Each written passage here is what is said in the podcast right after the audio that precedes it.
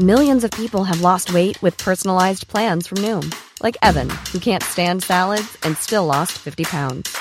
Salads, generally, for most people, are the easy button, right? For me, that wasn't an option. I never really was a salad guy. That's just not who I am. But Noom worked for me. Get your personalized plan today at Noom.com. Real Noom user compensated to provide their story.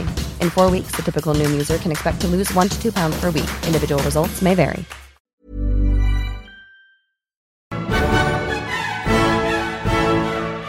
Good evening and welcome to the History of Alchemy podcast. I'm Travis Dow. And I'm Pete Coleman from the Bohemicon podcast. Today we're going to talk about Giovanni da Correggio, or also sometimes referred to as Giovanni Mer- Mercurio, if you're if you want to look him up, or Giovanni Mercurio da Correggio, any of those kind of variables.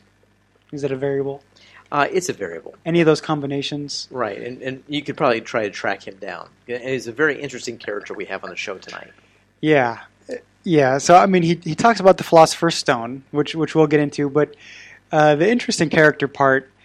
There's actually there was there was quite a while when people thought he was fictional because uh, the stories about him are so far out there that people didn't actually think that this was a real guy until they started to come up with with you know other documents or other sources that would corroborate some of these stories. Um, but in any case, he was he was born around 1450. We're not really sure, and he was the the bastard son.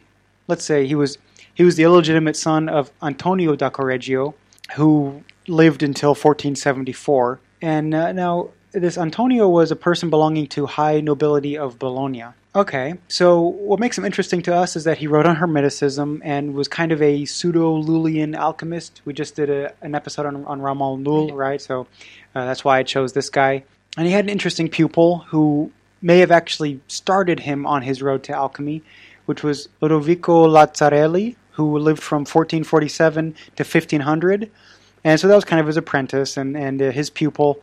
Why don't, why don't you give us one of the really crazy stories? Well, so one of these stories will take us back to Palm Sunday in 1484. Correggio made his second public appearance in Rome. The spectacular event was described in detail by Lazzarelli in an anonymous tract called the Epistola Enoch. So here's the story. He rides through Rome wearing rich garments, all bedecked and with four servants in tow. He gets out of the city and he, he changes into blood stained linen and a crown of thorns. He has a crescent moon shaped silver plated disc around his head, kind of foretelling some of the maybe the, the artistic renderings of, of, of angelic uh, um, or patron saints that you might see in, in the art of the time. Um, and so he's also saying that he's God or Jesus, the servant Pimander. He gets out on a white donkey and enters the gates of Rome again. Again, this kind of gives you an idea of what Jesus did when he came into the city of Jerusalem on, on, a, on a donkey to be modest. Yeah. Um, and he's surrounded by all his servants on horseback. On his way to the Vatican, he stops here and there to proclaim the, the coming judgment while identifying himself as Giovanni Mercurio di Correggio, the angel of, of wisdom Pimander. Yeah. All right. So I, I just I'm, I'm, trying to put this in my mind. It, it does sound like something very fanciful uh, to, to see this guy come in and heretical at well, the same that's time. the thing. It? This is dangerous. this is yeah. Um, to to make it even worse, or kind of to to up the appearance even. So as people are, this is on Palm Sunday, right? So as people are leaving the church, the churches, they they're holding in their hands the palm branches that they get in mass, right? So it's like it's exactly like the scene from the Bible. This guy's walking in on a donkey, and everybody has palm branches in their hands. Um, and so you know, just to see what was going on, they start following to the streets, and so it's really like just like out of the Bible, and um, except that you know Christ was in Jerusalem, but you know this same idea. So Lazzarelli then tells us that the guards at the gate of St. Peter made way for him and allowed him to kind of, you know, to enter. And uh, so even though the, the church was still full of people, including, you know, high officials, like high church officials and everything, and so he gets off his donkey and then he walks up to the altar and he kind of offers up his mystical apparel and a paper entitled The Eternal Gospel. Then he prays to God and leaves St. Peter's. Okay, so that's that's one version of the story. Um, a, a, a, contemporary Jewish author, whose name was Abraham Farissol, he writes that at one point Correggio was Correggio was imprisoned in Rome.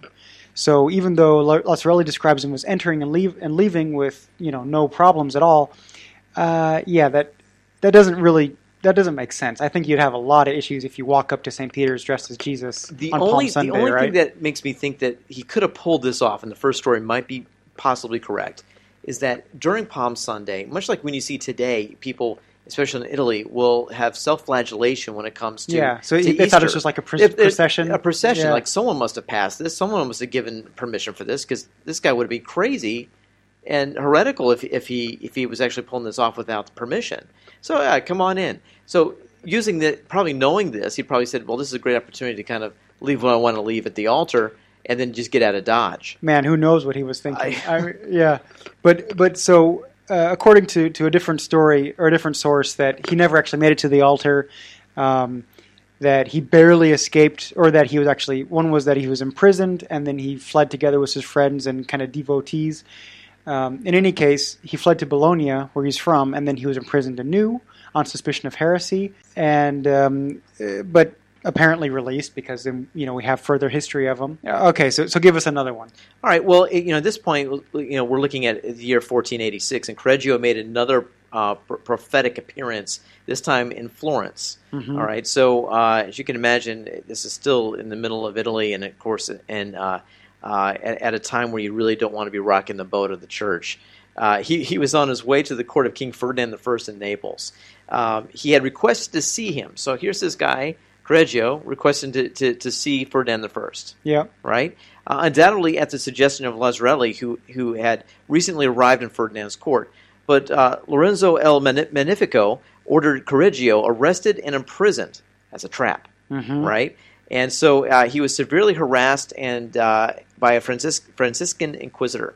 So now we got the Inquisition involved in this. Yep. All right, so this is kind of bad news. But King Ferdinand obtained his release, and we don't know whether Correggio ever made it made it to Naples at this at this point. So I, again, you might have to take this with a grain of salt. All right, so Yeah. you know, I, I think at this point, Well, many, this guy's probably many, making a name people for himself. did. I mean, many people right? thought these were completely made up stories. Well, until, well, maybe as we're going forward with this, is that people tend to embellish. All right, as, as time goes on, saying, "Did you hear what you know Correggio did this week? Oh my goodness, he, he went he went to Ferdinand's court, right, on his own, you know, or he's been he was invited. Now he, he somehow got out of the Inquisition's hands, and he's he's still alive. He's still doing okay. Um, you, you maybe become a folk hero. You know, th- these type of things kind of kind of build upon themselves. Yeah, well, well, his delusions of grand, grandeur get even bigger. In fact, so a couple years later, we got a story from 1492. He visited Rome, with this time with kind of a, a bigger following, and he started calling himself the Younger Hermes. And uh, in 90, 1497, he preached in Venice. In 1499, he passed through Cesena on his way to Milan, but this time kind of like as a as like a hermit. So he's all he's all humble, dressed in sackcloth. Uh, now now here's the thing. So between before bedecked in gold, like some 15 years earlier, and now he might he might have not been pretending. He actually might have been this poor. He actually might have lost his fortune somewhere. So because he was on his way on, a, on his way to Milan, he's he's accompanied by his his you know his family, his I mean basically his whole household, five children, and in 1501 he traveled to Lyon, still with his family, where he obtained an audience with King Louis XII. He kind of managed to impress him with his knowledge and his wisdom and all this, and especially with the promise of you know giving him alchemical secrets like how to make gold and even magical secrets and that kind of thing. Uh, Then you know we kind of lose track of him a little bit, but later he appears in Rome again. And this time with an alchemical uh, cure against the plague. Yeah. So yeah. Right? So, now, now he's a great healer. now he's dabbling in medicine. Right. Yeah. Um, you know, one thing I wanted to break down a little bit was a, a work of art by him called De Querco. I think that's my might be how you pronounce it. So we'll we'll kind of break that down a little bit. So so Correggio was in fact more successful than La- Lazzarelli in getting stuff printed. Okay. Now during the last part of his life, I mentioned that he was wearing sackcloth and moving around with his family. Now, it does look like he actually lost his fortune, and with his family, they were roaming the streets as beggars. Uh, there's one thing published in 1499, which is uh, an oration printed in two colors in the form of a cross, and a long te- text that says, Against the barbarians, the Turks, the Scyths. And um, so this was in his visit to Lyon. Now, there's another interesting thing. This is called De Querco, which was addressed to Pope Julius II. At this point, we think he's a beggar, and he's basically trying to impress upon the Pope how awesome he is and what kind of knowledge he can give the Pope if only the Pope would um, help him, like you know, financially somehow get up, get back onto his feet. So uh, yeah, why don't you break that down for us? Like, what is De Querco? So in De Querco, uh, he addresses the Pope Julius II, whose real name uh, uh, before he, he, took he took the vows was Julian, um, Giuliano del Rivera, who who reigned as Pope from 1503 to 1513 to give you kind of a, a context of, it, of his time. Uh, but del Rivera means of the oak, and the oak is prominently put upon the, the, the seal of, of Julius' coat of arms, and it provides Correggio with the ruling metaphor for his text, which he really never stops talking about, which is the supreme magnitude, the beauty, the power of the Pope and its oaks and its branches jutting out from one direction to the other, and uh, its luster like running through um, light through the universe. You can definitely tell that at this point that Correggio is really t- trying to ingratiate, ingratiate himself to the Pope. Yeah. All right. He really no holds barred. This this guy may not be stupid, but he's crafty. And he's poor. You know, and he, and, and when you're poor, if anybody's ever been poor, you scratch harder. You scratch and claw a little harder, don't you? Yep. Yeah, you know, so he wrote things like tri- Trismegistical and Mercurial and uh, compared things to a phoenix, referring them uh, all this to Hermes Trismegistus and the alchemy background that he had. So this is where it kind of comes in for this podcast tonight. Like one one way he uses the word phoenix is he says uh, descends from heaven to earth by the way of putrefaction and resolution, separation and purification. It's it's almost like he's reading an alchemist cookbook. Well, yeah, pu- you know? putreca- putrefaction. We're talking Yeah. about decay. Resolution. We're talking about maybe the hardness or um, you know toughness of, of, a- of a metal or of gold. yeah, yeah. This is all like steps in creating gold. separation, Yeah. dissolving, and then purification. you Yep. know, achieving what you need to achieve in alchemy. Yep. Right. and um, yeah, and then he- he goes on with his phoenix analogy, and he says how you know, so it it burns and then it returns, and now he starts talking about like we haven't really done a podcast on this, but it's important. It's it's on my website if you want to read more about it. But the the primary matter, like the first matter, this is like really big in alchemy, and, and he keeps talking about like primary and primordial nature, uh, you know, quintessence, which is you know kind of like the fifth element, and um, you know, he talks about chaos, hyle, pure, informal, universal, matter of nature. This is all going back to the you know the first matter. Then he goes on about so you know he talks about the genius of geniuses, the form of forms, the general seed of all the world. Again, talking about quintessence or, or the first matter.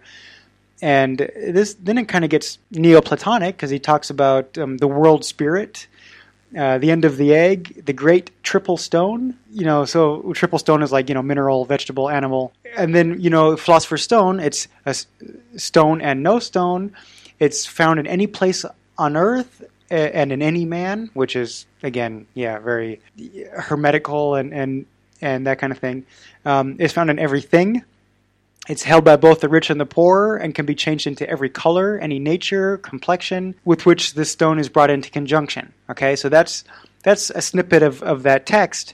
So again, speaking of the first matter, when you would basically break whatever you're doing down, you know, mostly sulfur and, and sulfur salts, sulfur and mercury, and then build it back up into living matter, which is Aristotelian science, the philosopher's stone, the fifth essence, right? That kind of thing.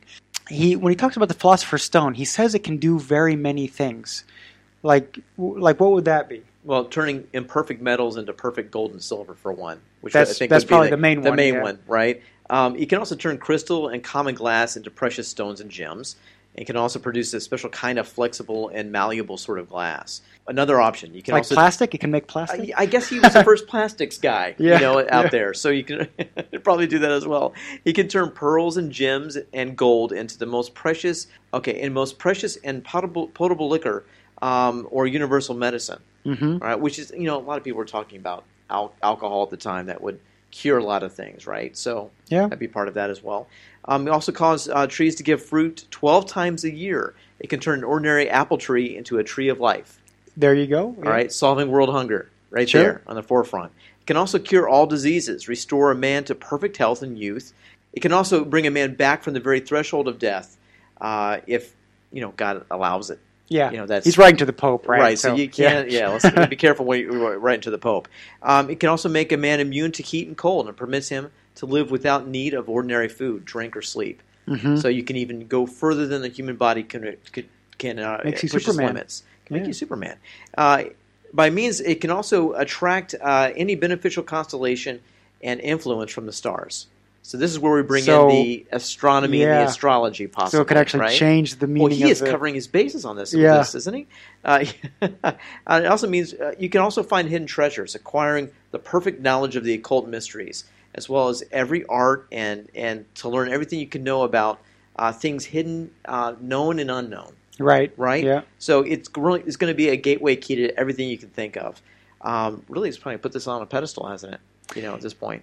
Yeah. What yeah, what I think is interesting is that um, because I've read many alchemist descriptions of the Philosopher's Stone, this this is one of the how do you say like most inclusive Yeah, yeah. I mean, this is Yeah. like the ultimate, not just universal medicine, but you know, because some would say it's one or the other.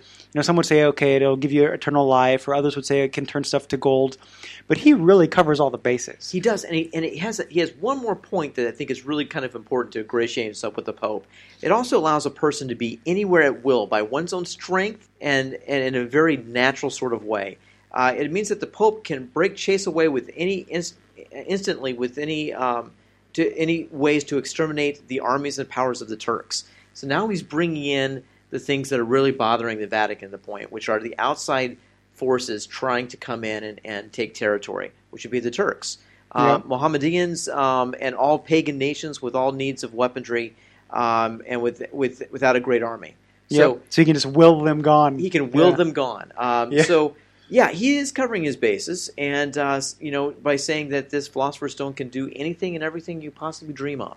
What's interesting about this is, so he insists, maybe because he's talking to the Pope, I don't know, but he insists that this is this does not go against the course of nature, right? So he actually says it's not through spells or kind of magical or kabbalistic art. Like that's that's a quote. So he actually says like, no, this is, you know, all on the basis of nature, and you know, by nature through nature. This is all, you know, this is all on the on the even.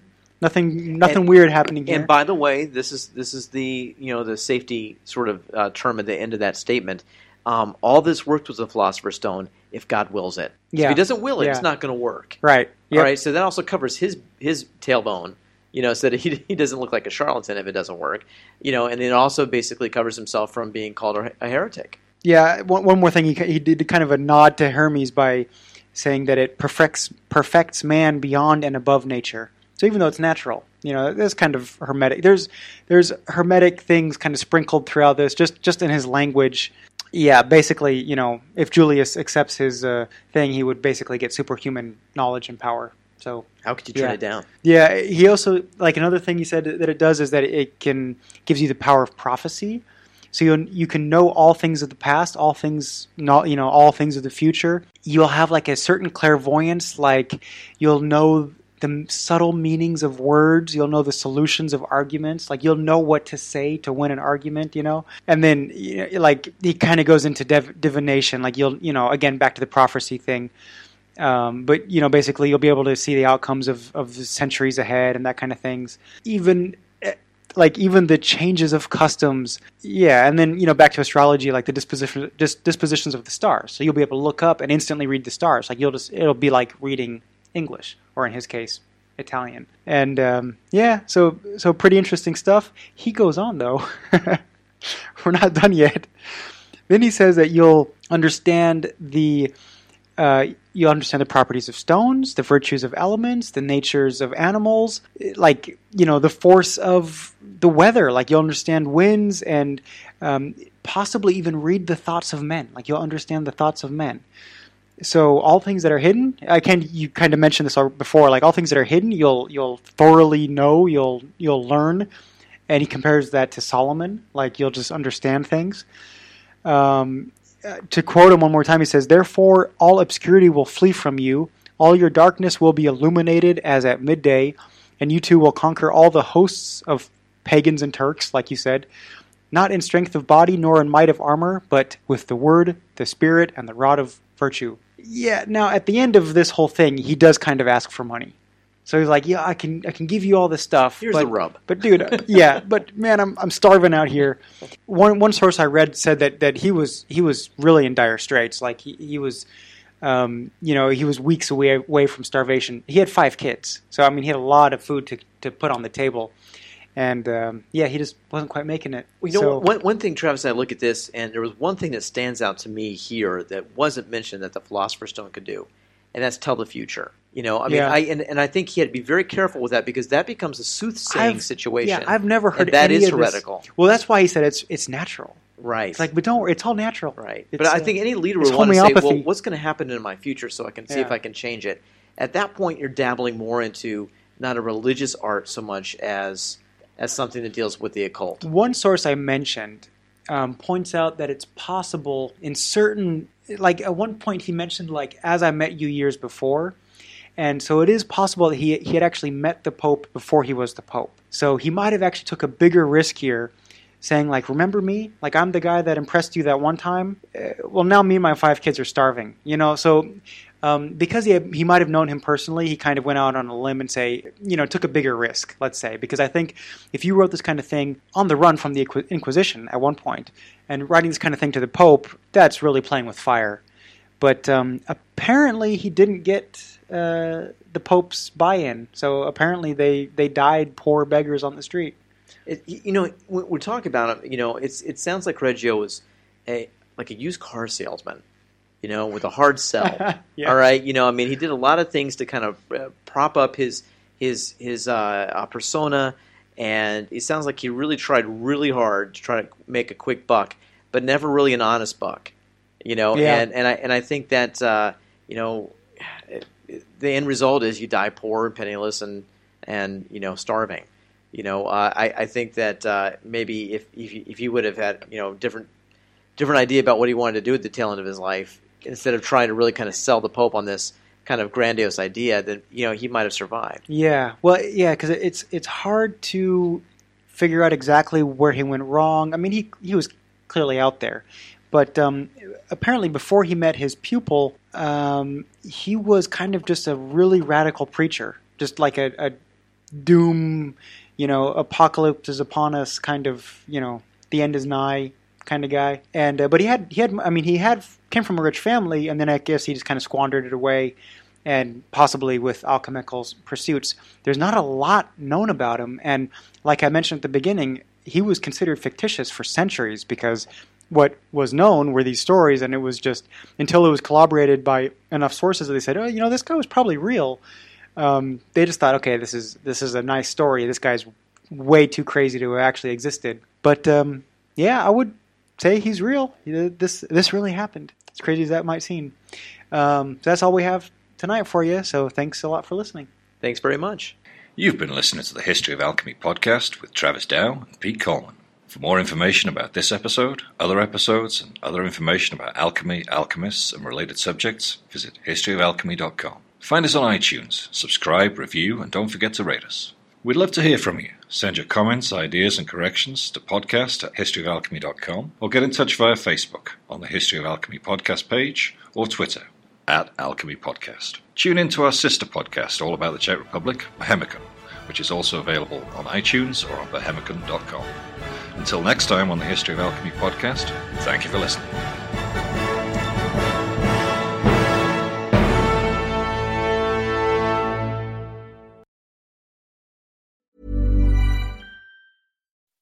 When you make decisions for your company, you look for the no-brainers. If you have a lot of mailing to do, stamps.com is the ultimate no-brainer. Use the stamps.com mobile app to mail everything you need to keep your business running with up to 89% off USPS and UPS. Make the same no-brainer decision as over 1 million other businesses with stamps.com. Use code PROGRAM for a special offer. That's stamps.com, code PROGRAM.